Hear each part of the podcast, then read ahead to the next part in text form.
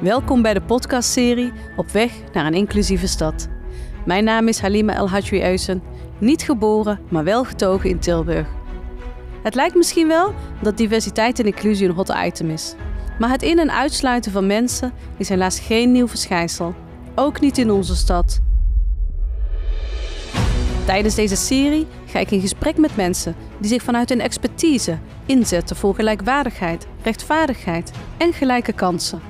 Met hen ga ik op zoek naar de beren op weg naar een inclusieve samenleving. Nou, vandaag is mijn gast Sihem Ashabon van Lab Inclusief, zeg ik dat goed? Lab inclusief. Lab in- Gewoon kijk. Nederlands. Kijk, dan zie je dat er toch zo'n ja, zo eh, voor Engels. zo'n klemtoon, inderdaad voor Engels zingen, maar eh, ook de manier waarop ik jouw naam uit- uitspreek ja. is misschien net weer iets anders, hè? Ja, ja, ja, nee, maar lab inclusief, dat zeg je helemaal goed zo. Ja, en, en wij hebben dezelfde culturele achtergrond, hè? Ja. Maar vertel even, wie ben jij? Wie ben ik? Nou, ik ben, ik ben Sia. Ik ben eh, Marokkaanse Nederlander met een islamitische, duidelijk islamitische identiteit. En ben duidelijk, moeder. omdat het zichtbaar is, omdat je een? Zichtbaar, maar ook omdat ik het me ook echt moslima voel. Dus eh, het staat gewoon centraal in mijn leven, religie. Daarom zeg ik echt duidelijk. Het is geen Mhm. Ja. klein onderdeel van mijn leven. Ik ben moeder. Dat is denk ik ook een onderdeel van wie ik ben. Een jonge moeder ook, hè? Een jonge moeder. Ja. Hey, jij, oh, van oorsprong kom jij niet uit Tilburg, hè? Nee, nee, nee. Ik kom meer uit de Randstadkant, zeg maar. En eh, ik ben hierheen verhuisd. Ja. ja. En, en als je het dan over, eh, laten we maar gelijk, hè, de culturele verschillen zijn natuurlijk niet alleen maar eh, grensoverschrijdend landgrenzen, maar misschien ook provincieoverschrijdend. Ja, ja. Heb je dat ervaren? Ja, ja, zeker wel. Randstad is iets... Ja, ik, ik, mensen gaan me misschien niet al te lief vinden nu, maar iets, ja, iets sneller, iets zakelijker, iets directer misschien. En toen ik eh, nou, voor het eerst, nou, mijn eerste week in Tilburg, voelde het heel erg ja, gemoedelijk en wat, wat, wat rustiger. Wat, ik wil niet zeggen dorpser, want dat is een understatement voor Tilburg, maar iets collectiever of zo. En dat was voor mij juist een eh, positieve ontwikkeling. Ja, want hoe verhoudt zich dat dan tot, tot datgene wat je gewend bent? Ja, ik, ik, ik kom ook uit een eh, nou, heel hecht gezin. eh, familie is heel belangrijk. Dus het collectieve stuk, dat is iets wat mij heel erg aanspreekt. Dus dat, dat, dat viel me dan ook meteen op. Hè? Als je dan verhuist naar een omgeving waarin je dat meteen herkent. Van, oh ja, we zijn hi- hier in Tilburg denk ik iets meer gericht op het samen zijn Ja. dan in de Randstad. Tenminste, dat zijn mijn ervaringen. Ik, Ja. ik sla het waarschijnlijk helemaal plat nu, maar... ehm, ja. En, en is jouw ervaring dan dat je ook daardoor eerder omarmd wordt? Ik Of weet niet, ja, ik denk dat acceptatie voor mij eh, niet per se iets. eh, het, het verschil zat hem voor mij niet in acceptatie, maar meer in ja, echt de sfeer. Ik had in beide omgevingen wel het idee, nou ja, accepteren is ook een soort van eh, eenzijdig, hè? Maar Zo- ongelijkheid, toch? Ongelijkheid, ja. Dus ik, ik hou ook helemaal niet van het woord acceptatie. En ik dwing mezelf ook eigenlijk om niet te wachten tot ik geaccepteerd word. Want ja, daar, daar, ja ik ga gewoon het niet aan de ander overlaten of ik wel of niet geaccepteerd word. Dus misschien dat het daarom ook me niet meteen opviel of zo. Maar het zit hem echt meer in de, in de sfeer. Ja. ja. Ja, je zegt ehm, heel mooi van, nou, ik wacht niet tot ik geaccepteerd word. ja. Hoe doe je dat dan? Want dat is een lastige, Ja. lijkt me. Ja, het is. ehm, ik denk dat het ook voor een deel te maken heeft met. ehm, met mindset of zo. En je groeit er ook in hoor. Het is heel makkelijk dat ik nu zeg, nou, ik wacht niet tot ik geaccepteerd word. En uiteindelijk, we zijn mens en iedereen wil geaccepteerd worden. En als we niet geaccepteerd worden, dan voelen we dat ook direct. Hè? Het is misschien ook meer een, ehm, een ideaal of zo wat ik nastreef. Dat ik niet wil wachten tot ik geaccepteerd word, maar dat ik dat zelf, eh, nou ja, opeis. Omdat het... eh, omdat ik vind dat dat een tweerichtingsverkeer is. Hè? En dat dat niet altijd af moet hangen van, van een ander die dan ja, De macht. de macht heeft om, om mij geaccepteerd te laten voelen. Maar ja, wat ik zeg, het is een ontwikkeling. Hè? Dus eh, eh, voor mij ziet het er vooral uit dat ik mezelf altijd voorhoud, dat ik authentiek blijf, dat ik me vasthoud aan mijn eigen waarden, mijn eigen normen, wat Ja. ik belangrijk vind. En dat ik me niet te veel ga conformeren Aan met het doel om geaccepteerd te worden, zeg maar. Maar betekent het dat wat je veel om je heen hoort, is eh, vooral bij mensen met een, een bi- of een multiculturele achtergrond, Ja.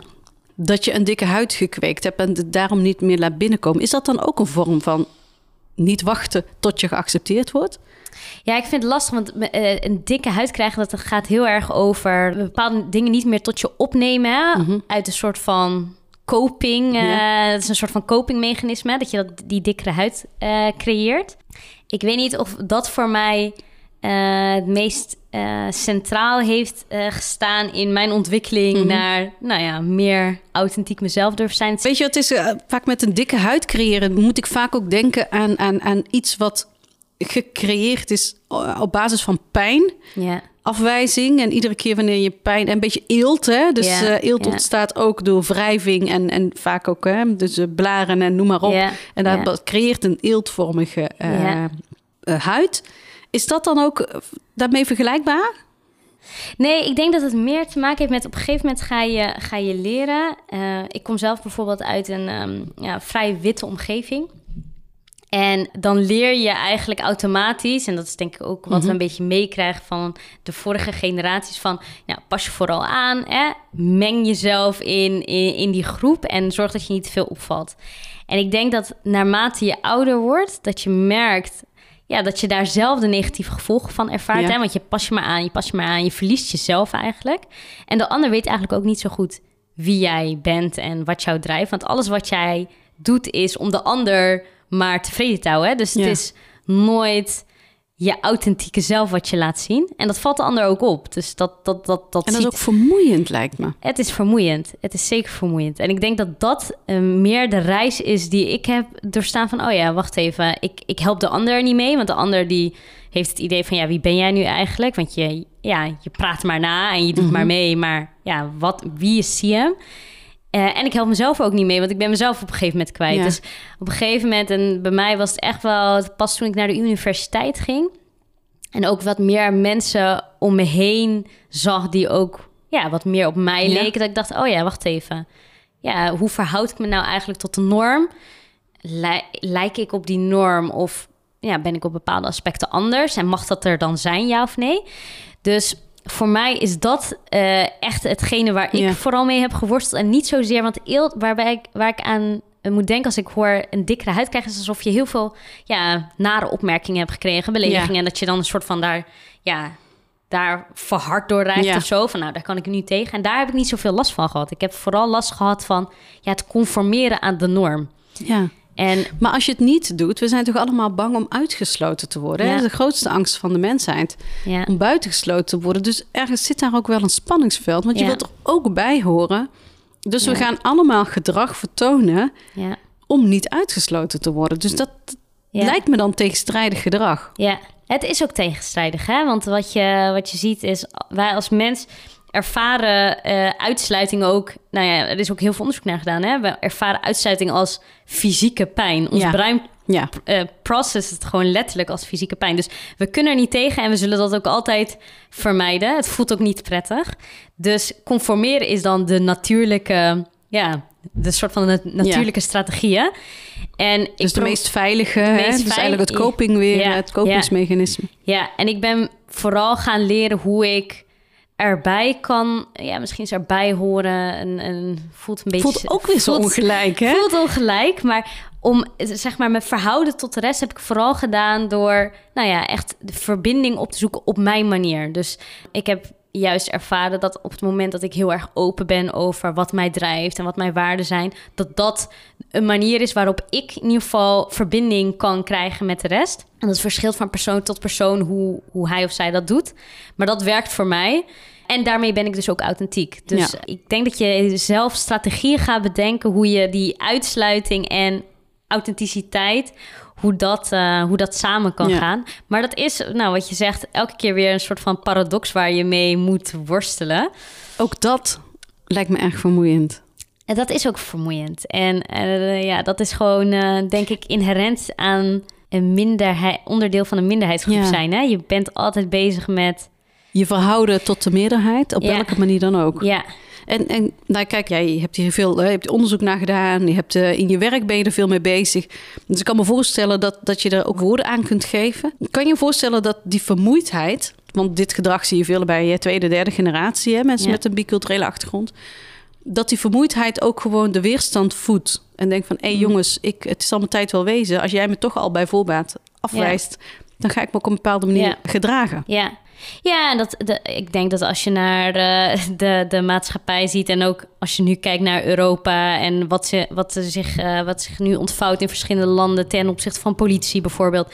Dat, dat, dat zijn denk ik voorbeelden van wat er gebeurt op het moment dat die clash of die, die, die, die ruimte tussen de, de minderheidsgroepen en de norm zo groot wordt dat, ja, dat er echt on, extreme gaan ontstaan. Hè? Ja. En ik denk dat als je, nou, kijkt naar bijvoorbeeld, uh, nou, wat je net noemt, uh, uh, generaties en specifiek ook richting het bedrijfsleven, dat er nu ook een generatie ja, opstaat die zegt, ja, ik denk dat de eerste generatie zei van ja, weet je, uh, we moeten dankbaar zijn. En ja. uh, hè, ze hebben ons ontvangen. En we mogen hier, ja, we mogen hier uh, aan de slag. En we hebben een dak boven ons hoofd. Dus nou, doe maar gewoon mee. En dan, dan, dan ben je succesvol. Hè? En er staat, ontstaat nu een generatie, of er is nu een generatie aan het werk die zegt: ja, wacht even. Ik ben hier geboren. Ik heb hier dezelfde opleiding genoten als de gemiddelde Nederlander. Uh, ik heb mijn masterdiploma, ik heb mijn uh, uh, HBO-diploma, ja. ik heb mijn MBO-diploma. Ik ben niet dankbaar. ik ben, ik, ik ben, ik ben, ik ben er, er gewoon. Ik ben Nederlander. En, en ik denk dat je dat nu ziet ontstaan. En dat gaat soms goed. En soms zie je dus ook dat men nog zoekende is van... ja, maar ik ben dus Nederlander, maar aan de andere kant ziet men mij ja. niet altijd als Nederlander. En ik heb ook niet altijd dezelfde kansen. Dus ja, hoe, hoe, hoe verhoud ik me daartoe? doen? Ja, ja want het, ik denk dat er dan weerstand oproept aan, aan, aan meerdere kanten. Want wat je net noemt, um, dus ook de ouders die dus nog steeds met dat zogenaamde dankbaarheidsgevoel zitten. Hè? Ja. Ik weet niet, uh, mijn, mijn ouders zijn Marokkaans. Ja. Ik, ik zag echt, hè, bij mijn vader was het inderdaad van het armoede. Je moest al blij zijn als je eten, drinken. Ja. En dan zei mijn vader, wat is er? Je hebt toch eten, je drinken, je hebt een dak boven je hoofd en je hebt de kleding. Dat was voor hem het ultieme veiligheidsgevoel vanuit het armoedegedachte. Ja. Uh, wij werden heel erg gepusht om dus de kenniscultuur aan te boren. Hè? Als je naar school Ja. gaat, hoef je niet het, laagst geschoolde werk te doen. Ja. Ja. Uh, ik ben inmiddels uh, de 40 gepasseerd. Dus ik Ja. zie een generatie onder mij die zegt van nou goed, die opleiding zal mijn tijd wel wezen. Het is Ja. prima, ik doe gewoon mijn ding. En wat ik nu echt heel tof vind om te zien, maar waar ik ook wel spanning zie dus met die generaties, Ja. is dat de jongeren van nu zoiets hebben van hé, hey, ik ga niet meer meedoen. Ik ga Ja. het zelf doen en ik ga het met mijn eigen mensen doen. Maar daar vind, zie ik ook gelijk ook een gevaar. Hè? Want dan, dan, dan doe je het alleen maar voor je eigen bühne. En dan wil je niet meer mengelen, omdat je toch niet aan die Ja. norm voldoet.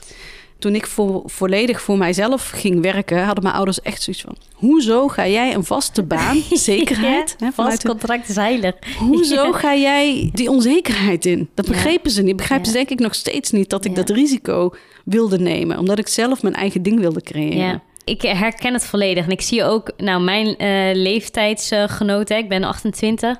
Ik zie ook dat er een hele grote trend is om inderdaad voor jezelf te beginnen. Een eigen onderneming, ZZP-schap. En ik denk dat het ook te maken heeft met dat mensen gewoon op zijn of vermoeid zijn om je elke keer te verhouden tot iemand die jou moet accepteren. Hè? Dus ja, als je kijkt naar de, de, de kansverdeling in selectieprocessen om überhaupt een baan te krijgen. Nou, je, je naam, Mhm. eh, je, je voorkomen, je, je foto maakt al uit of jij aangenomen of überhaupt uitgenodigd wordt voor een gesprek. Laat staan aangenomen wordt. Ja. Ja, op een gegeven moment ga, ga deze generatie van eh, mensen die uit minderheidsgroepen komen, uit culturele minderheidsgroepen, die valt dat ook op, hè? Van ja, ik moet me elke keer maar verhouden tot die, tot die grotere macht die mij Ja. dan moet toelaten. Ik, ik doe het lekker zelf, want ik weet wel ik kan. goed, als ik Ja. zo om me heen kijk. Ik, ik, eh, ja, wij we framen het altijd als negatief, omdat we zeggen, ja, ze, ze hebben een soort van eigen bubbel of zo.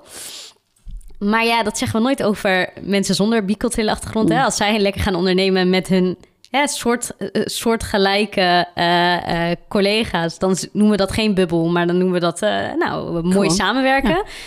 Maar als eh, culturele eh, leden uit culturele minderheidsgroepen dat doen, dan vinden we dat al veel snel kliekjes en, en bubbels. Terwijl, ja, ik vind het een, in die zin een goede ontwikkeling, omdat ehm, ja, er ontstaan ook weer nieuwe eh, machtsdynamieken. Van als er straks succesvolle multiculturele ondernemers zijn, die straks ook op, op, groter, op grotere schaal en op hoger niveau strategie kunnen, kunnen bepalen. En eh, nou ja, ook de samenleving kunnen vormen. Ja. Dan kan dat misschien gaan leiden tot bepaalde vormen van eh, machtsverschuivingen en kansenverdelingen die er anders uit gaan zien dan nu. En die zien er nu gewoon niet goed uit. Dus ja, waarom blijven doen wat je Ja. deed? Ja. Nou, dat is wel echt interessant wat je zegt. Want eh, eh, tot nu toe is de gedachte steeds geweest... eh, seat at the table. Hè? Ja. Van adviserend naar besluitvormend. ja. misschien zelfs leidinggevend. Ja. En nu is het, hey, die tafel is van mij. Nou, sterker nog, Kijk ik- jij maar of jij aan kan schuiven of niet. Sterker nog, ik creëer mijn eigen tafel. En misschien heeft die tafel dit keer, is die niet vierkant, maar is die rond. En ik bepaal zelf ja, wie er, hoe, wat er op die tafel komt te staan en wie er aan die tafel zit. Hè? En wat we ook met die tafel gaan doen. Want ik denk dat als je nu, ja, ziet at the table, ik heb daar ook eh, zelf, ik krijg er meteen weerstand van Ja, of zo. Want ja, ook daar weer. Je wordt uitgenodigd tot die tafel. En ja, er is al bepaald wat er aan die tafel wordt besproken. En jij doet mee. Dus, en tuurlijk, het is een ontwikkeling. Hè? Als je het hebt over seat at the table, bijvoorbeeld in top van het bedrijfsleven, dan is het een goede ontwikkeling als daar meer culturele diversiteit te zien is. En tegelijkertijd zie je ook heel veel mensen opbranden en weer weggaan. Omdat, ja... Dat de- glazen plafond. ja, het is, soms is het gewoon minimaal wat je kan bereiken als, als, als eenling in die top. Hè? Want als je kijkt naar de percentages van culturele Ja. topbestuursleden, dan is dat percentage gewoon echt heel laag. Ja. Dus ja, wil je daar iets bewerkstelligen in termen van ja, nieuwe machtsverdelingen, andere, andere denkwijzen, ja, dan moet je echt eh, sterk in je schoenen staan. Ja. En sommigen kiezen dan voor zichzelf, hè, en die kiezen dan om een eigen onderneming op te richten en het zelf En niet meer in de mainstream mee te gaan en te Ja. vechten tegen, die, eh, tegen dat systeem.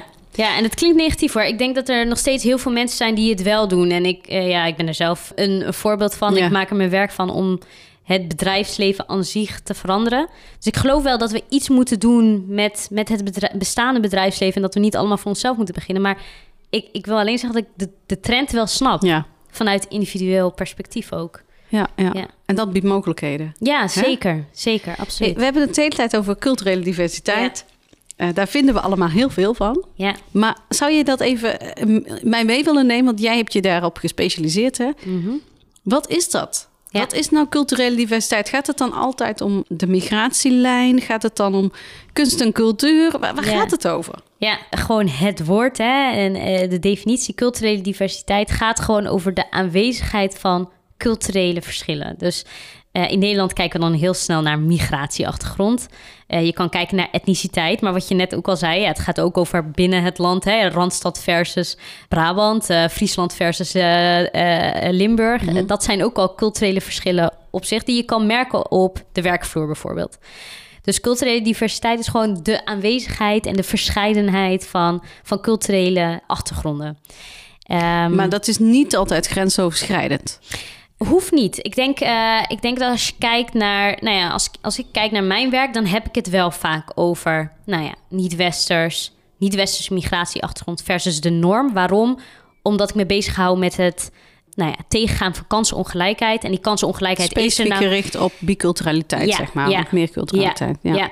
en die kansenongelijkheid zit er nou eenmaal meer. Hè? De, de mensen die daar last van hebben, zijn mensen met een niet-westerse migratieachtergrond. Over het algemeen, hè? Die, zijn, eh, die, die hebben daar gewoon ehm, meer last van. Dus daar, daar richt ik me op vanuit mijn expertise. Maar als je sec kijkt naar het woord, dan gaat het ja, over culturele achtergronden in Het gaat over tradities, over het- rituelen. Tuurlijk, je neemt dat allemaal mee. Hè? Als ik, eh, nou, ik ben zelf ben bijvoorbeeld Marokkaans, Marokkaanse Nederlander. Ja, je- we kunnen mezelf, ik kan mezelf gaan reduceren tot een niet-westerse migratieachtergrond. Maar ik neem mijn waarden mee, ik neem mijn tradities mee, ik neem mijn religie mee. En dat ja, neem ik allemaal mee op de werkvloer. En daar heb je mee te dealen. hè. Je hebt niet te dealen met mijn sec niet-westerse migratieachtergrond definitie, zeg maar. Dus daarom hou ik hem altijd liever breed, omdat het inderdaad gaat over ja, dat hele palet aan, aan verscheidenheid hè, of aan diversiteit Ja. wat je meeneemt. En die neemt iedereen mee, hè, of je nou eh, bicultureel bent of niet. Monocultureel. Ja. Ja, je hebt gewoon jouw waarden en je verhoudt die waarden en normen tot, tot de ander. Ja. En wie de ander dan ook is, ja, wij houden ervan om de niet-westerse migratie-Nederlander, zeg maar, dan de ander te noemen. Maar ja, dat Ja, want je ziet, eh, heb jij vast en zeker ook meegekregen, die definiëring vanuit bijvoorbeeld de grote instituten zoals het CBS. Hè? Ja, Oké, we willen af van niet-westers. Maar dan, dan gaan we, dus dan Iets heb je de derde, vierde generatie. Ja. Hoe kunnen we toch ervoor zorgen? En dat Ja. voelt toch als een vorm van ja, uitsluiting. ja, Hoe, hoe, zijn, zijn er überhaupt wel woorden aan te geven? ja. Ja, het is lastig. Want uh, ja, enerzijds zeg je, uh, tenminste de voorstanders zeggen... ja, je moet het bijhouden. Want anders wisten we nu bijvoorbeeld niet... dat die kansenongelijkheid er was. Hè? We, we, we willen dat, dat kunnen meten. belastingsschandaal uh, ja, ja, bijvoorbeeld. Dus het heeft voordelen om het te meten. Maar waar, waar denk ik fout gaat... is dat we het ook gebruiken in onze, in onze omgang. En, slaan. Ja, ja, onze spreektaal. Als we beleid vormen binnen ons, ons werk... dan pakken we heel snel migratieachtergrond erbij. En ik denk dat dat, dat daar, volgens mij moet het een meetinstrument zijn en niet zozeer iets wat we opnemen in onze cultuur om, om zomaar mensen in hokjes te stoppen. Dus we geven eigenlijk lading aan het woord. Ja, ja dat denk ik wel. Want het, uh, nou, een van de woorden uh, die bij me opkomt is het woord allochtoon. Ja, ja. Allochtoon is eigenlijk een woord dus ook weer uit de onderzoekswereld ja. om aan te geven van nou, hè, van origine van een ander land zeg maar. Dus en, en de autochtone is degene die geboren is in het land waar die woont en waar, die, nou, en waar de familie vandaan komt. Dus, maar dat is dus, daar zijn we helemaal van afgestapt. Want die mm. lading sprong een beetje uit zijn jasje, dat knalde eruit. En dan gaan, nu zitten we ergens in een soort, ik weet niet of jij dat herkent hoor, Jem. Um, in een soort overgang van wat moet. De een zegt ik ben bicultureel, de ander zegt uh, nou ik ben gewoon uh, allochtoon is gewoon het woord of buitenlander. Of, ja. Maar op de een of andere manier raakt het mij allemaal. Ja. Elk woord. Ja. Omdat het jou um, anders maakt? Is dat wat, wat het jou... Uh... Ja, omdat mijn drang om, om gezien te worden voor wie ik zelf ben... Ja. in opstand komt ten opzichte van zo'n ja. containerbegrip. Ja. ja, en dat is denk ik precies wat ik bedoel met... het moet niet onderdeel worden van, van hoe je je omgang met mensen... en de cultuur die je nou ja, bijvoorbeeld hebt... Uh, op de, op de eigen werkvloer. Hè? Dat je nou, uh, eh, CM hebt uh, geplot in... oh ja, dat is mijn uh, biculturele collega, zeg maar. Ik denk dat dat is wat, waar jij tegen ageert. Klopt dat? Dat je niet zo geframed wil ja. worden? Ja, precies. Ja. Je wilt gezien worden voor wat je kan. Hè? Ik, zei, ik vroeg aan het begin, wie ben jij? Ja. En niet waar kom je vandaan, bijvoorbeeld. Ja, hè? ja, precies. Precies. En ik denk dat dat... En daarom houden we het ook niet bij culturele diversiteit. Hè? Diversiteit is puur de aanwezigheid van verschillen. Maar de verschillen op zich, ja kijk, als je het wil meten, dan is dat waar je bij blijft. Hè? Dan, ga je het, dan ga je eerste generatie, tweede generatie. Maar dan ik denk dat categoriseren, precies, zeg maar. maar diversiteit, het is diversiteit en inclusie. Hè? En inclusie gaat volgens mij precies over wat jij, hè, wat jij nu benoemt. Van ja, ik wil gewoon gezien worden voor wie ik ben. En ik wil erkend worden, ik wil gewaardeerd worden. Ik wil, uh, nou, als ik dingen belangrijk vind, dan wil ik dat. Ik wil dat dat, dat, dat benoemd wordt en dat dat op een, een of andere manier onderdeel wordt van van ons ik samen wil dat het zijn. benoemd wordt, maar ik wil ook niet dat het benoemd wordt. Ja, ja. En je wil niet dat het benoemd wordt, denk ik, als onderdeel van een groep zijnde. Maar je wil denk ik wel dat het onderdeel wordt van jou als ja. individu, toch? En ja, dat is denk ik wat, wat inclusie is. Ik denk dat inclusie heel erg gaat over...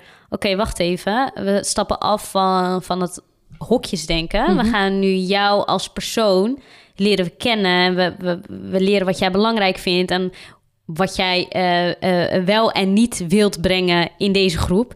En daar gaan we mee aan de slag. En dan ook op, en daar komt ook het stukje gelijkwaardigheid. Ja, dat bepalen wij niet voor jou. Hè? Wij, wij, bepalen niet wat, wat wel en niet belangrijk is van jou zijn als individu. Ja. Maar dat bepalen we samen. En, en we hebben ook dezelfde macht, hè? Dezelfde, dezelfde rolverdeling in nou, dat met elkaar creëren. Ja, ja dat, is een uh, utopie. Ja, het ja. Of hoe, hoe doe je dat dan? Want jij doet dat uh, in je werk. Mm -hmm. Dit is een, en, en ik, weet, ik weet niet of je dat herkent, maar dit is wel altijd een soort lastig deel. Ik merk uh, wanneer ik zelf met groepen aan de slag ga, als het gaat om inclusie en diversiteit. het benoemen van genderongelijkheid, daar kun je het met iedereen over hebben. Zelfs mm. over huidskleurdiscriminatie kan ik het hebben. Over racisme kan ik het hebben. Als het gaat over culturele diversiteit, met, met nadruk op islamitische, dus religieuze daar nog bovenop, dat gaat over mij. Ja. En dan merk ik dat, dat er iets in mij gebeurt. Ik weet niet of je dat herkent. En wat gebeurt er dan in jou? Um, de, de wil om het goed te doen en de angst om het mm. niet binnen te laten komen. Ja. ja. ja, het is denk ik een stukje kwetsbaarheid ook, hè? Om je als, als minderheid of als jij wordt dan op een gegeven moment een soort van op een podium gezet van ja, vertel het dan maar wat ben jij dan voor de eigen bühne aan het, uh, aan het uh, prediken. En dat is ook denk ik waarom diversiteit en inclusie zo gevoelig is. Hè? Het gaat over ja, kwetsbaar durven zijn. Uh, nou ja, kijk, voor mij als persoon is het, omdat ik het vanuit mijn vak doe, is het heel ik, ik heb je eigenlijk een luxe positie. Hè? Ja, ik heb een luxe positie. Want ik ben beschermd in het delen van die verhalen. Want ja, mensen luisteren juist naar mij om dat te horen. Hè? Dus ik kan, ik kan pijnen benoemen zonder dat dat mij raakt als, als individu of als professional. Want ze hebben me daarvoor uitgenodigd. Maar heb je daar dan bijvoorbeeld onderzoek voor nodig om daar verdieping aan te geven, om daar bewijs voor te geven? Of kan dat ook vanuit jouw persoonlijke beleefwereld? Nou, ik denk dat beide nodig zijn. Ik denk dat als je kijkt naar uh, uh, diversiteit en inclusief werkveld, dat um, soms vind ik het uh, nog te veel gedomineerd door wat wij voelen en vinden.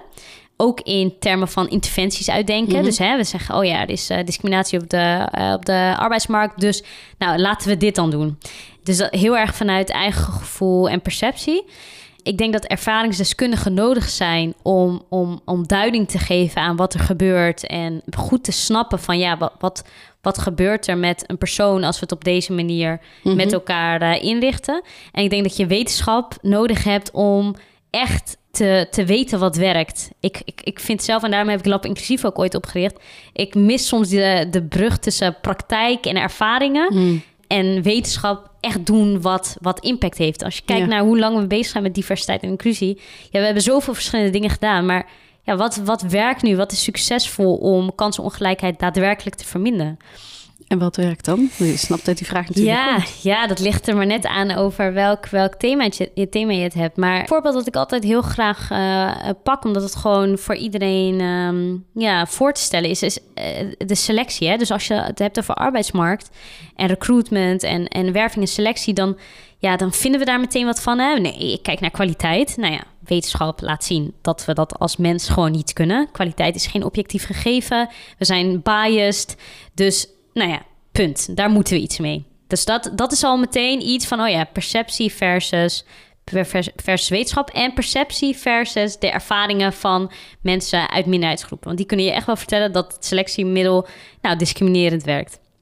Maar dan heb je, heb je dan altijd de pijn nodig van anderen? Moet je de pijn van anderen altijd bloot moeten kunnen leggen, zodat de mainstream die dat niet voelt, uh, inlevingsvermogen heeft? Of, nee, nee, ja, dat, dat gebeurt nu wel. Hè. Het gebeurt heel vaak dat we nou ja, iemand uit een minderheidsgroep zeg maar, op een podium zetten en vertel jij het dan maar. Dat is ook een, een machtsprobleem. Hè? Van oké, ja, wij luisteren. Dat is heel erg uh, makkelijk, veilig.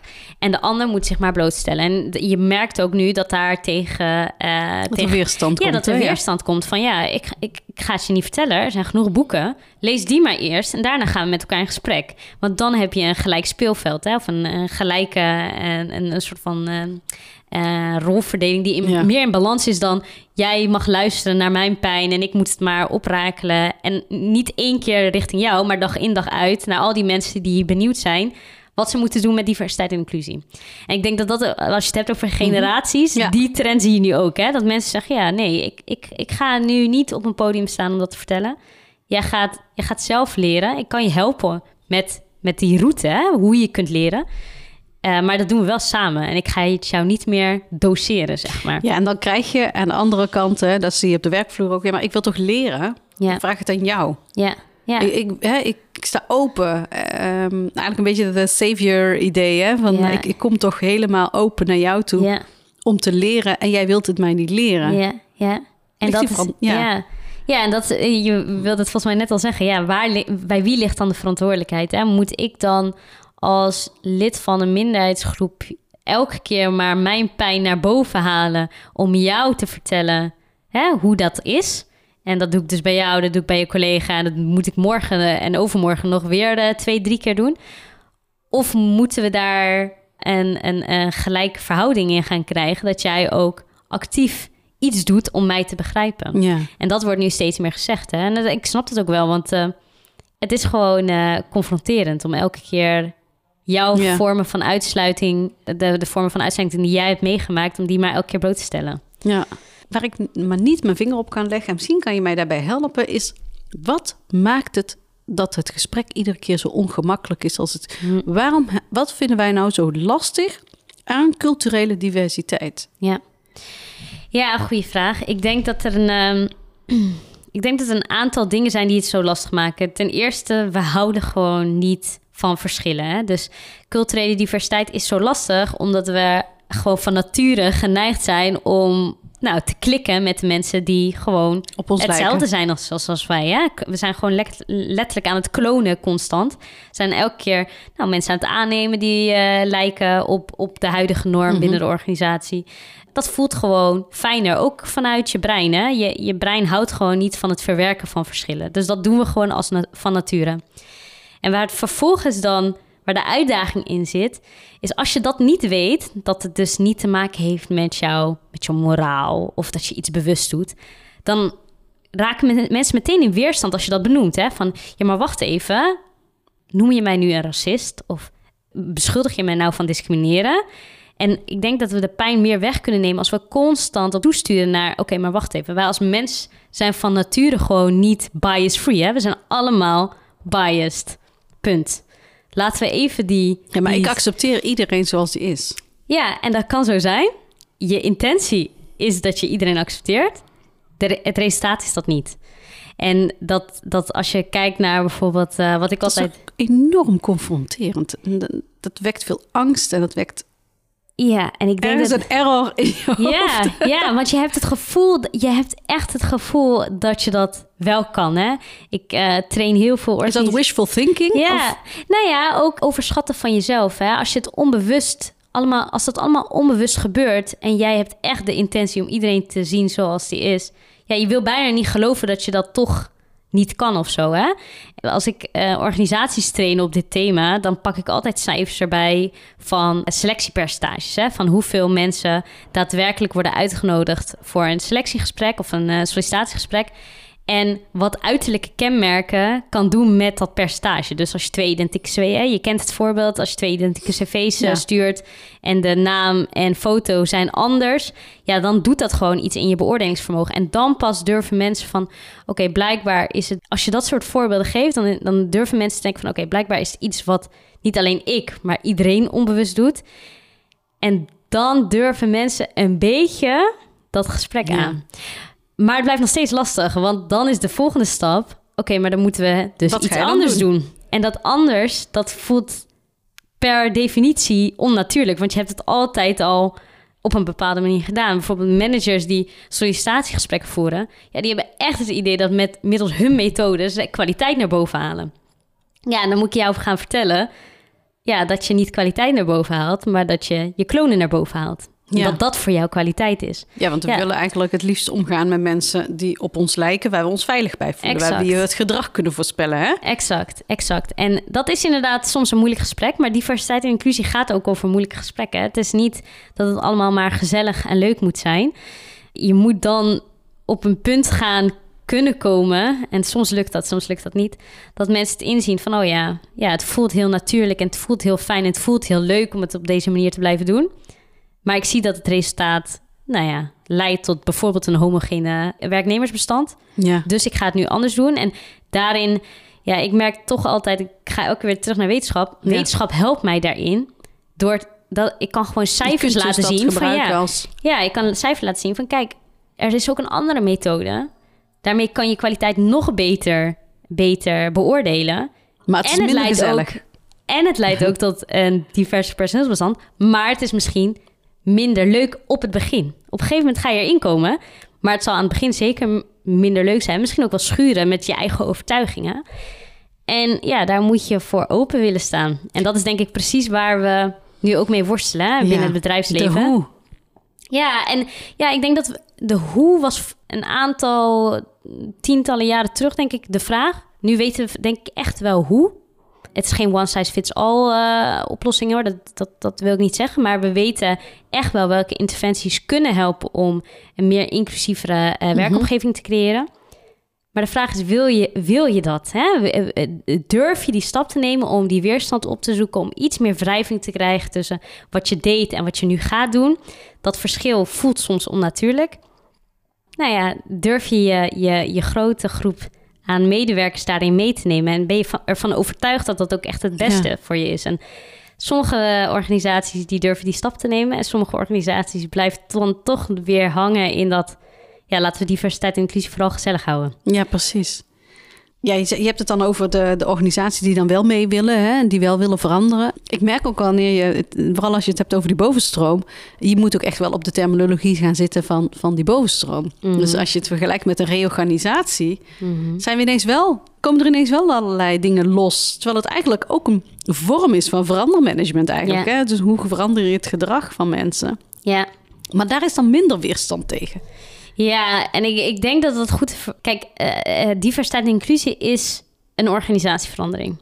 Maar het is anders dan een gemiddelde organisatieverandering... omdat het te maken heeft met machtsverdelingen. En macht is gewoon iets waar je ja, het niet graag over hebt. Überhaupt, eh, sommige organisaties vinden het al lastig dat ik het macht noem. Hè? Dus wie bepaalt Oh, wie er... Ja, nou, nou, wie- nou. ja, wie bepaalt... Nederlands ja, ja, precies. Nou, we zijn een platte organisatie. Nou, en toch is er macht. En toch is er een machtsverdeling. Wie heeft bepaald wie er aan de strategische top zit? Oké, wie heeft de macht om te bepalen hoeveel eh, tijd je hebt om te praten binnen die top? Ja. Als er iemand wegvalt, wie heeft dan de macht om te bepalen wie die persoon vervangt? En nou maar ja, dat betekent dus dat je eigenlijk eh, als een soort adventskalender alles open moet, bloot moet leggen. ja, ja. Eh, en, en hoe doe je dat dan? Nou, en Want je bent een externe. Ja, hè? ja. Nou, en dat is dus hè, waar, waar je het net over had. Dat maakt diversiteit en inclusie als organisatieverandering zo, zo lastig. Want je moet, het, het is echt iets wat op, op heel veel domeinen speelt. Het, hè. het gaat over je selectie, het gaat over je, eh, je werkcultuur, het gaat over je promotie, eh, je promoties, het gaat over je selecties. Het, is op al die vlakken moet je gaan. eh, moet je letterlijk als organisatie, ja, je moet je als letterlijk als organisatie blootgeven van, ja, ben ik daarin biased, ben ik daarmee, daarin onbewust discriminerend, ja of nee? Dat alleen al is heel lastig. En dan ook nog eens dat allemaal willen veranderen. Ja, dat is, dat is waarom denk ik het nog steeds zo, zo lastig Binnen is. Je een moet- bepaalde periode. Het moet ook smart ingericht worden ja, het moet natuurlijk. smart en moet liefst morgen al. En ja, dat maakt denk ik dat we als een Nederlands bedrijfsleven nog steeds niet zijn waar we willen zijn. We zitten toch heel erg op die quick wins. En quick wins zijn dan bijvoorbeeld trainingen. Ja, dat, daar kunnen we snel een vinkje achter zetten. We hebben eh management, eh, managementgroep hebben we een bias eh, training gegeven. En nou, daarmee he- zijn we een stapje dichter bij een inclusiever bedrijfsleven. Dat willen we onszelf dan doen geloven. Hè? En ik, ik denk dat het echt, en gelukkig zie je die trend ook wel steeds meer hoor. Je ziet steeds meer organisaties die nu inzien van ja, we hebben ons heel lang gericht op het individu. Het individu overtuigen dat er gedragsverandering nodig is, dat er een mindshift nodig is. En er zijn nu gelukkig steeds meer organisaties die zeggen: maar wacht even, we zijn een institutie en we hebben op sommige plekken wellicht discriminatie en uitsluiting geborgd. En dat moeten we aanpakken. En dat kost inderdaad wat meerdere eh, jaren wellicht. Maar als we dat dan hebben gedaan, dan hebben we duurzame verandering bewerkstelligd. En ja, het, het, het, En het kost ook geld. het kost geld, het kost tijd, het kost expertise. Maar het levert je veel op. Ten opzichte van bijvoorbeeld de, de bias trainingen. Die op zich niet slecht zijn hoor. Maar het is geen middel om een inclusief Niet om verandering te brengen. Absoluut niet. Nee. Jij zegt van, nou goed, hè, om die hervormingen door te, door te voeren... heb je ook een langere adem nodig. Geduld ook, hè. Ehm, de quick wins, die werken in het begin... als je dan even wat laaghangend fruit pakt... maar eigenlijk de grote verandering breng je met de jaren. Mhm. Ik zeg net al, hè, dat het vraagt om geld, het vraagt om commitment. Mhm. Is het niet zo dat we over een paar jaar weer verder zijn... dat we weer in een nieuwe stroom terechtkomen... waar weer alles veranderd moet worden... en weer hè, is diversiteit en inclusie, is dat een trend? Of zeg je, dit is iets van alle tijden en nu herkennen we het eindelijk? Eh, nee, het is sowieso van alle tijden. Want eh, zolang er mensen zijn, zijn er verschillen. En verschillen zorgen voor per definitie, tenminste, we houden van mensen gewoon als van uitsluiten en, Mhm. en het veilig houden met onze in-group en de out-group daaruit, daarbuiten zetten. Dus zolang er mensen zijn, zijn er groepen en groepen die, die verhouden zich tot elkaar en vaak niet op een gelijkwaardige, inclusieve wijze. Dus je zal altijd, denk ik, op de werkvloer uitdaging hebben op het gebied van, van inclusie. En daarom is het geen trend, maar zal je het gewoon, net zoals je een finance department hebt, zo heb je ook een diversiteit en inclusie department die elke periode van je bedrijfsvoering bepaalde uitdagingen heeft. En die kunnen over vijf jaar of tien jaar er anders uitzien. Maar dat, dat ze er zijn, Is dat niet iets wat gegeven. PNO en HR eigenlijk gewoon standaard in hun pakket zouden moeten hebben? Want meestal hè, zie je dat op dat, dat soort afdelingen ook de diversity manager uh, zit. Ja, ik, ik geloof dat het altijd in het pakket van een organisatie moet zitten. Ik geloof niet per se dat het altijd bij HR moet zitten. Ik denk dat het echt een onderdeel moet zijn van je bredere bedrijfsvoering. Uh, want diversiteit en inclusie gaat niet alleen over HR. We, we reduceren het vaak tot ja, HR. omdat het gaat over personeel, En personeelszaken ja, dus. Ja, ja, klopt. Het gaat voor een deel over personeel, maar het gaat ook over... Hè, wij, wij reduceren het vaak tot mensen aannemen en behouden. Maar het gaat ook over je bredere werkcultuur. Nou, ik kan je vertellen, HR gaat niet die bredere werkcultuur kunnen beïnvloeden. Het gaat ook over manier van business, eh, eh, business voeren. Hè. De- ook dat ja, kan HR niet beïnvloeden. Dus ik geloof echt dat diversiteit en inclusie meer gepositioneerd moet worden als een department die ja, echt die bredere bedrijfsvoering wil en moet beïnvloeden. Ja, en dan, en dan kom je... Oké, nou goed, als organisatie eh, ben ik me daar inmiddels van bewust. Waar begin ik als je het hebt over het brede palet van, van diversiteit? Want je ziet nu eh, vooral grote companies die eh, speerpunten hebben. Dit jaar gaan we ons richten op dat, op de... Voelt ook alweer ongelijk. Hoe zorg je ervoor dat die gelijkwaardigheid, dat gevoel van gelijkwaardigheid... Want je kunt niet alles tegelijk doen, Mhm, mhm. maar je wil ook niemand achterstellen. Dus het is ook weer zo'n zo'n contrast. Ja, ik denk dat, dus, dat je als organisatie, net zoals je met alle topics gaat prioriteren, zal je dat bij dit thema ook moeten doen. Hè? Want je kan niet alles tegelijkertijd pakken. En ik, ik zou, ik adviseer organisaties zelf in ieder geval om te beginnen bij de grootste vraagstukken. Dus begin bij. Dus hetgeen wat het meest ontbreekt misschien? Nou ja, we hebben het dan vaak over doelgroepen. Hè? Maar heb je het over eh, eh, vrouwen of heb je het over cultureel, culturele Mhm. diversiteit? En ik adviseer organisaties dus begin bij het topic. En dat is misschien voor sommigen voelt dat heel tegenstrijdig. Maar begin juist waar de grootste kans, kansenongelijkheid zit. Want daar heb jij het meeste aan te doen. Dus als je daar winst behaalt, dan heb je iets bereikt op Dus niet bij van... de quick wins. Ik, nou ja, het is en-en. Dus ik geloof, als je het hebt over doelgroepen prioriteren... dan geloof Ja. ik, begin bij de groep waar je nu de grootste eh, ongelijkheid ziet. Want daar heb je echt het meeste winnen in termen van... ja, ook maatschappelijke waarden, Ja. eh, je businesswaarden. Dus als jij merkt dat je een heel laag aandeel... aan cultureel diverse eh, collega's hebt binnen je organisatie... jij begint daar. En dan kun je wel zeggen, ja, maar vrouwen aan de top... dat zal vast iets minder weerstand opleveren. Ja, maar ik zou echt beginnen bij waar je je grootste achterstand zit. Want ja, daar zit uiteindelijk de winst. Maar ook de grootste weerstand. Want het is veel eenvoudiger om ook, hè, als je ook kijkt naar de, naar de trends om ons heen en waar marketing mee aan de haal gaat, regenbooggemeenschappen, eh, het hijsen van, van de vlag bijvoorbeeld. Hè. Terwijl eh, je ziet vaak dat aan de buitenkant dat de hele Ja. windowwashing heel erg goed eh, gaat, maar aan de binnenkant Ja, minder. Culturele diversiteit lijkt altijd in elke discussie een vorm van weerstand op te Ja. roepen. ja Want het gaat weer over die groep die Ja. altijd al zoveel... Ik chargeer even.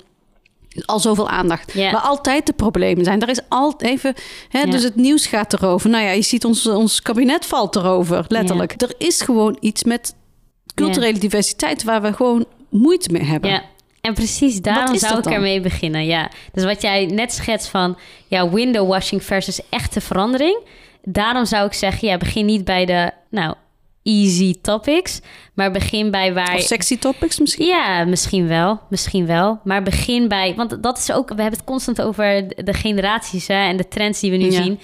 Eh windowwashing werkt in deze tijd ook niet meer. Hè? Dus als jij Mensen er pretendeert... Ja, als jij pretendeert inclusief te zijn... en je eh, noemt wat magere interventies... ja, mensen prikken daar zo doorheen. Ook omdat ze meer bewust zijn van hun eigen identiteit... en wat ze mee kunnen brengen... waar, waar ze absoluut niet... in welke omgeving ze absoluut niet willen werken... met hun eh, specifieke identiteit. Dus ja, je kan wel voor de quick wins gaan en dan eh, een, leuke, een leuk nieuwsartikel plaatsen dat je nou X, Y, Z hebt gedaan. Maar wat is er dan echt veranderd in die, die, die, die kansenverdeling Ja. binnen je organisatie? Je had het net over, is culturele diversiteit zo moeilijk, dan zo moeilijk? Eh, Ja, ook omdat we het heel lang hebben vermeden om er echt iets aan te doen. Hè? Dus eh, we zitten inmiddels al, eh, nou ja, hoeveel generaties aan... eh, Het is eigenlijk een soort stikstofprobleem, zeg maar. ja, ja het, bouwt, het hoopt zich op, het hoopt zich op. En nou ja, er zijn andere landen waarin we dat re- het resultaat zien van wat, je, wat er gebeurt als je niet investeert in het includeren van die culturele minderheidsgroepen. Ja, dat gaat zich gewoon uit tot extreme. Ja, wil je dat of wil je er gewoon zeker als, als je een, een, een organisatie bent die ook commerciële bedrijfsvoering heeft. Of wil je er vroeg bij zijn, zodat je daar op tijd winst uit kan pakken. En niet letterlijk winst, maar gewoon winst in de brede zin van het woord. Ja, het is, je kan altijd voor de makkelijke weg gaan. Maar ja, in hoeverre je daar echt impact mee maakt, uh, is de vraag. Ja, want er is onder de div culturele diversiteit natuurlijk ook enorm veel verscheidenheid. Ja. ja. De, de, vallen, kun je er een aantal noemen? Uh, nou ja, het gaat inderdaad over verschillende etniciteiten en religies, maar ook de combinaties daarvan. Maar het gaat met name over. Kijk, ik ben bijvoorbeeld Marokkaans, jij bent Marokkaans, maar wij zijn niet hetzelfde ja, dat is alleen al in zichzelf de diversiteit onder diversiteit, zeg maar. Dus je moet ook binnen organisaties ervoor waken dat je een soort van het idee hebt dat je nou, de groep Marokkanen gaat aantrekken door middel van interventie ABC. Want ja, wij zijn niet hetzelfde, dus het zal niet bij iedereen hetzelfde oproepen.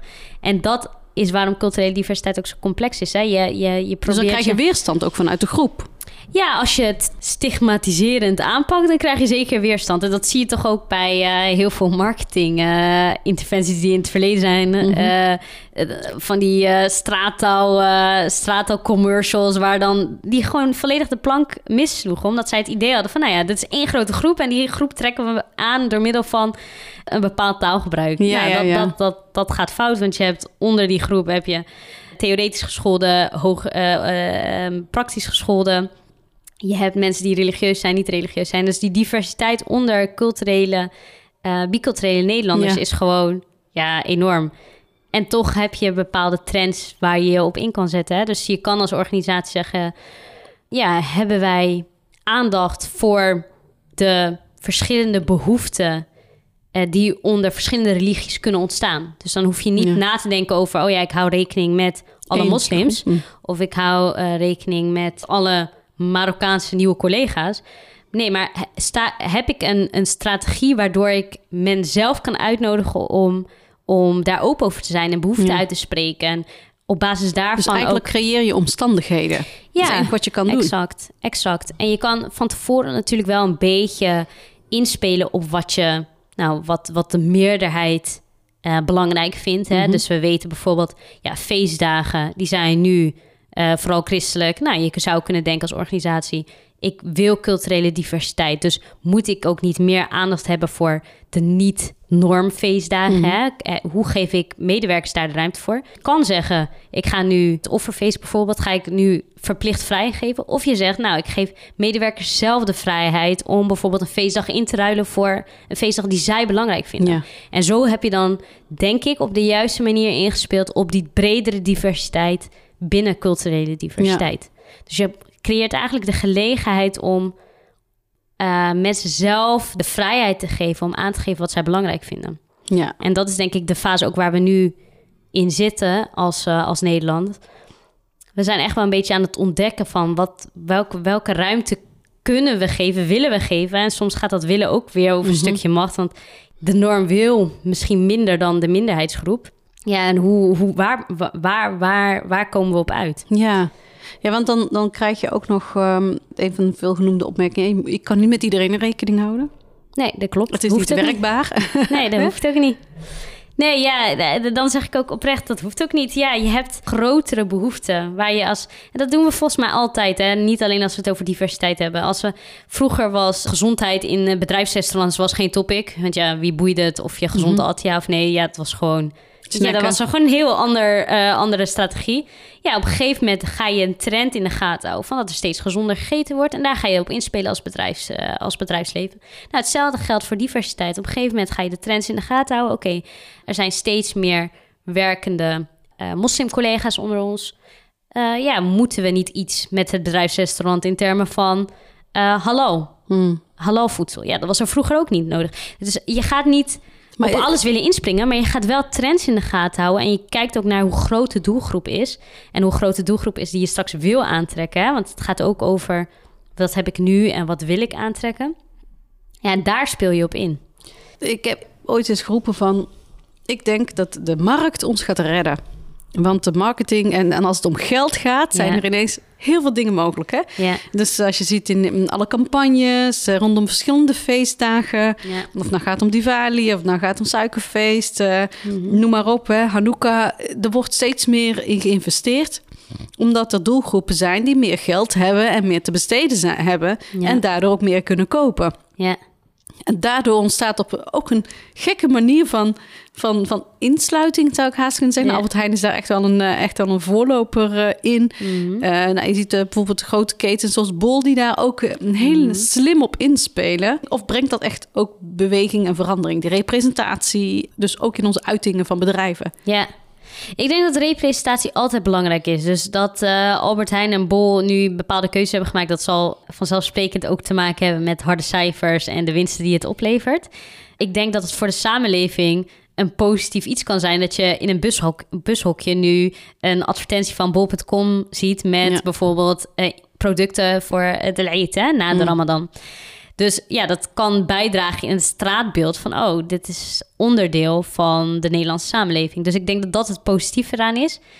En, En dan zegt die samenleving, ja, maar dat is niet de samenleving. Ja? Want die mainstream is er ook nog steeds. En daar moet ook wat mee gebeuren. ja, en daarom geloof ik niet in dat de markt leidend kan of moet zijn. Hè. Het is uiteindelijk, ja, het blijft de markt. En het is eh, met name voor de verkoop heel interessant. En ik, eh, ik denk ook dat dat interessant moet zijn. Want er zijn, daar is ook onderzoek naar gedaan. Hè. Er zijn nog steeds miljoenen aan euro's die misgelopen worden... omdat bedrijven niet inspelen op de... Uh, De moslimdoelgroep. ethnomarketing, Ja, ja. ja. specifiek, ja, de etnomarketing op zich, maar de moslimdoelgroep is iets wat heel veel bedrijven heel erg eng vinden, omdat ze bang zijn dat het hun reputatie schaadt. Maar er gaat echt miljoenen euro's in om, eh, waar, wat gewoon blijft liggen nu.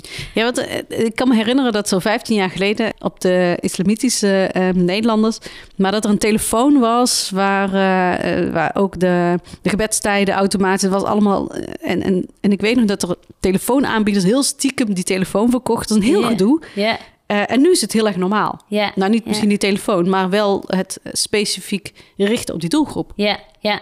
Het wordt normaler. Nog, nogmaals, ja, er zijn nog steeds heel veel bedrijven die het niet aandurven. Vanwege mogelijke angst voor eh, reputatie. Of ik weet niet wat het precies is. Maar de markt blijft de markt. Het is, het is heel commercieel en het zal nooit. Kijk, nogmaals, diversiteit en inclusie gaat ook over, over macht. Dus als je het hebt over de markt, dan is het ook weer van wie bepaalt dan wanneer er producten worden aangeboden die zich richten op culturele minderheden. Wij, we zijn daarin ook weer misschien te afwachtend van de, de heersende norm, Ja. zeg maar. Daar moet de verandering denk ik ook niet. hè? Ja, maar ik denk dat daar de verandering niet vandaan moet komen. Ik denk dat de verandering echt meer moet zitten in eh, de bedrijfsvoering en niet zozeer in, in de producten die je aanbiedt. Hè? Dus op, eh, daar zitten de grote uitdagingen. Ja. Hoe de bedrijfsvoering van nou, bedrijven eruit zien die nou, bijvoorbeeld producten aanbieden voor moslims. Ja, is, is, is die organisatie inclusief voor iedereen? Wat gebeurt daar in de selectie? Wat gebeurt daar in de, eh, in de promoties? Dat, zou, dat vind ik veel interessanter als je het hebt over kansenongelijkheid ver, verminderen dan de producten die worden aangeboden. Maar ja, het hangt allemaal. Uiteindelijk is het allemaal Het hangt allemaal belangrijk. samen. Ja. Maar de vraag, ja, ik richt me liever echt op ja, het mensenstuk van eh, uiteindelijk, we moeten allemaal werken en we moeten allemaal ons brood verdienen. En daar zie je toch dat er heel veel misgaat in termen van tot waar mensen kunnen komen, of ze überhaupt worden aangenomen, of ze op het hoogste niveau kunnen komen, Ja. hoe ze zich dan voelen op het moment dat ze op dat hoogste niveau komen. Ja, dat vind ik veel interessanter. Als je dan kijkt naar de, hè, de stad waar, waar, waar wij in zitten. ehm, eh, Tilburg is een midden, middengrote stad. Laat ik het zo zeggen. Ik weet niet. Ja, dan verhoud ik de- me gelijk tot jou. En dan denk ik van, hmm, Rotterdam. Ja, maar Tilburg is de zes is na een- grootste ja, stad, joh. toch? Ja, ja, ja, ja. En ehm, grote nou, we zijn hier, eh, ik, vind, ik vind dat we hier eh, behoorlijk eh, slagkrachtig zijn. En we willen heel erg. En ik denk dat in Brabant echt wel eh, Tilburg een eh, mooie, eh, mooie beweging kan maken. In de voortrekkersrol, zoals ze dat op heel veel andere vlakken doen. Maar hoe zorg je ervoor dat het eigenlijk eh, die samenleving daarin meegaat? Hè? De lokale samenleving. Want je bent zo ontzettend eh, gevoelig voor wat er over de grenzen heen eigenlijk op wereldniveau gebeurt. Ja. Dus hoe verhoudt zich dat tot een, een lokale samenleving als je het hebt over inclusie op het gebied van culturele diversiteit? Ja. Ja, als je het hebt over, over Tilburg, denk ik vooral geïnteresseerd zijn in hoe we eh, het bedrijfsleven in Tilburg dan inclusiever kunnen maken. Dus ik zou. Moeten heel- daar de grote bedrijven een voortrekkersrol in Dat nemen? Of een ik- collectief? Ja. eh, ik zou heel geïnteresseerd zijn in hoe de eh, bedrijven binnen Tilburg al bezig zijn met het thema. Dus in hoeverre zijn bedrijven binnen Tilburg. En ik denk dat je in, kan beginnen bij de, bij de grootste bedrijven in Tilburg. In hoeverre zij beleid hebben om kansenongelijkheid op de arbeidsmarkt te verminderen. Dat is stap 1. Hè? Dus op het moment dat je kan beïnvloeden of nou, werk in Tilburg eh, gelijke kansen heeft op een baan binnen Tilburg. Dat zou een eh, interessant, eh, interessant iets zijn om op in te spelen. Want als dat niet zo is, ja, wat betekent dat dan over de inclusiviteit van Ja. de stad als Tilburg? En het begint niet bij heb je alleen kans op een baan, maar oké, de werkende ehm, eh, mensen in Tilburg. Voelen, ze, voelen zij zich ook eh, eh, veilig op de werkvloer? Voelen zij zich gewaardeerd op de werkvloer in Tilburg? ja. En ik denk dat als je dat kan beïnvloeden, dat je ja, mensen brengen toch de meeste tijd door op werk. Hè? Vergis je niet. Dat, dat is zo'n belangrijk Ja. aspect van, Wie we zijn ook. van hè? wie we zijn, ook als Tilburg. Hè? Dus als, als we daarvan kunnen zeggen, nou, dat, dat hebben we op. We weten precies ja, hoe bedrijven daarin zitten. We weten welke, welke strategieën ze daarop hebben. Ze hebben het met elkaar ook over. Hè? Ze, ze delen hun, eh, hun best practices. Ze, ze delen hun uitdagingen en daar is progress op. Dan heb je denk ik als Tilburg al eh, eh, een enorme winst Ja. behaald op, op het thema. Maar zou dat dan, dat initiatief, waar zou dat vandaan moeten komen? Is dat iets wat van, dan vanuit de, de gemeente aangejaagd moet worden? Als, als, als, of, of is dat iets wat echt uit het bedrijfsleven zelf moet komen? Ja, ik weet niet hoe het bedrijfsleven het zou oppakken als dat vanuit de gemeente zou komen. Dus dat we kan ook backlashen, ja, ja, dat, misschien. Misschien dat het ook een beetje per sector verschilt. Maar ik, eh, ik denk dat het een wisselwerking moet zijn. Dus er moet stimulans zijn, denk ik. Vanuit overheid, gemeente. En uiteindelijk moeten bedrijven het ook echt zelf gaan doen. En ik, mijn ervaring leert dat collectieve onderbedrijven vaak heel prettig werkt voor de bedrijven. Omdat dat toch veiliger voelt dan op het moment dat er een dat de overheid Ja. zich erin mengt. Dus, maar ik, ik, ik zou altijd streven naar een combinatie. Maar uiteindelijk, ja, eh, het bedrijfsleven moet het doen. Dus daar moet het uiteindelijk ook wel het grootste Dus gedeelte iemand moet opstaan en Ja, zeggen ja. van... hé hey jongens, netwerk, Ja, laten we samenkomen. ja, ja, dat denk ik wel. Ja, want ik zie in de andere gemeentes eh, een klein beetje jaloers ook wel van eh, de collectieven, hè, die, de, de 010 eh, inclusief, eh, 030 inclusief. ja. En, en, waar, waar ook, en ik, weet, ik, heb eigenlijk geen idee in hoeverre zij eh, niet alleen praten, Ja, eh, maar ik zie daar wel heel veel dingen gebeuren. En ik denk, Ja. hè, waarom, waarom gebeurt dat hier niet? ja, ja. Wie Ja, moet dat erop zijn- staan? Ja. ja, dat zou toch geweldig zijn als we op... Stel dat we, we weten... we- En niet stel dat, we weten... Alleen al door ons gesprekken weten Mhm. we dat culturele diversiteit gewoon soms best complex kan zijn. Stel dat je inderdaad een collectief kan oprichten... waar in ieder geval thema's als racisme, discriminatie... gewoon op een veilige manier... eh, desnoods, of niet desnoods, maar misschien juist onder, ehm, eh, onder begeleiding van een Ja. professionele facilitator die dat gewoon in goede banen kan leiden. Als dat soort gesprekken daar gevoerd kunnen worden en bedrijven dat mee kunnen nemen naar hun eigen, hun eigen werkvloer, dat ja, volgens mij begint het daar. Eh, maar ook het stukje, eh, er zijn heel veel eh, jongeren die gewoon aan het nadenken zijn van ja, wat is, wat is straks mijn toekomst? Hè? Waar, waar? En jongeren maken zich ook zorgen over, over discriminatie onder bijvoorbeeld hun eigen culturele doelgroep.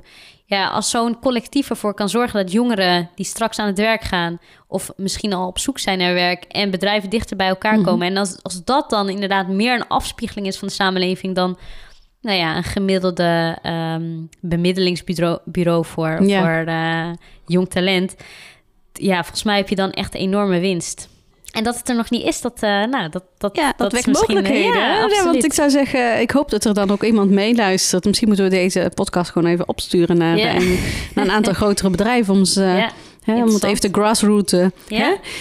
Zie hem even de laatste vraag. En die stel ik eigenlijk aan iedereen. ehm, of je even met mij wilt dromen. Mhm. Of je even met mij naar de toekomst wil kijken. En, en wat, wat maakt je hoopvol? Wat maakt me hoopvol? Het is wel pijnlijk dat ik daar eh, iets langer over na moet denken. Je bent als eh DNI-expert altijd bezig met de uitdagingen, zeg maar. Mhm. Maar wat maakt me hoopvol? Ik denk wat mij hoopvol maakt, is dat steeds meer organisaties snappen dat er meer nodig is dan een, Een leuke flyer aan de, aan de muur of een training. Eh, dat er steeds meer gesprekken zijn over, oké, eh, er bestaat zoiets als racisme en discriminatie, maar dat kan ook institutioneel geborgd zijn. En ik denk dat er, wat mij hoopvol stemt, is dat er steeds meer organisaties zijn van, oké, dat bestaat. Eén, dat erkennen we. En ik wil daar zelf het gesprek over aangaan binnen mijn organisatie. En sterker nog, ik vraag er ook hulp bij, bij van, eh, van DNI-experts. Ik geloof dat daar uiteindelijk wel de verandering in kan zitten, omdat goed voorbeeld doet volgen. Hè? Dus als er straks grote organisaties zijn, en er zijn grote organisaties bezig met het thema op een hele goede manier. Als die straks kunnen zeggen, nou, dit werkt bij ons en kijk onze werkvloer floreren. Want Ja. dat is uiteindelijk wat je, wat je hoopt. Ondanks, hè, juist omdat we de pijn hebben besproken, floreren wij nu. Ja, dat, dat, dat, eh, ik hoop dat dat voorbeeld gewoon zijn, als een olievlek verspreidt. En dat, dat heel veel organisaties Ja. dan iets minder bang zullen zijn voor het thema. Ja, en dan durf ik nou, misschien, nee, ik ga hem toch stellen. Waar liggen dan die uitdagingen? Wat moet er dan gebeuren om dat voor elkaar te krijgen? iets minder bang zijn. Ik, ik denk dat we hebben het de hele tijd over training is, is iets wat, eh, wat, wat niet echt impactvol is, maar waar, waarvan ik wel echt geloof dat het impactvol is, is en wat we echt te weinig doen, is dialoog onder, onder de eigen mensen. Dus als je het hebt over een, een bedrijf, ja, ga eens het gesprek aan over, over eh, racisme en discriminatie op zo'n manier dat het niet alleen de tol eist van mensen die er Mee de usual hebben. suspects, ja, dus niet de, de mensen die er slachtoffer van zijn dag in dag uit, maar echt als een het bedrijf als geheel, dus van, van onderaan tot aan de top. Heb het gesprek, het structurele gesprek met elkaar over hoe racisme en discriminatie voorkomt eh, binnen de organisatie. Ja. Dan komen de uitdagingen naar boven en die dan ook durven aanpakken. Dat is denk ik, eh, dat is denk ik waar het begint. Nou, ik denk dat jij hele mooie handvatten hebt gegeven en, en dat smaakt echt zeker naar meer. Ehm, ik wil jou heel erg bedanken voor je openheid en, en de heldere uitleg die je geeft. Ehm, dus ja, dank je wel. Jij bedankt voor het mooie gesprek. Graag gedaan.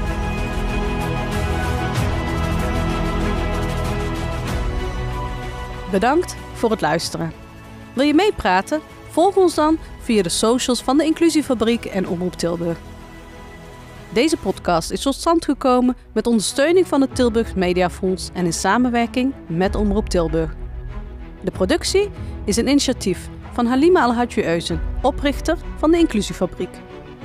Wil je meer horen over dit thema? Luister dan ook naar de andere afleveringen van de podcast Op weg naar een inclusieve stad.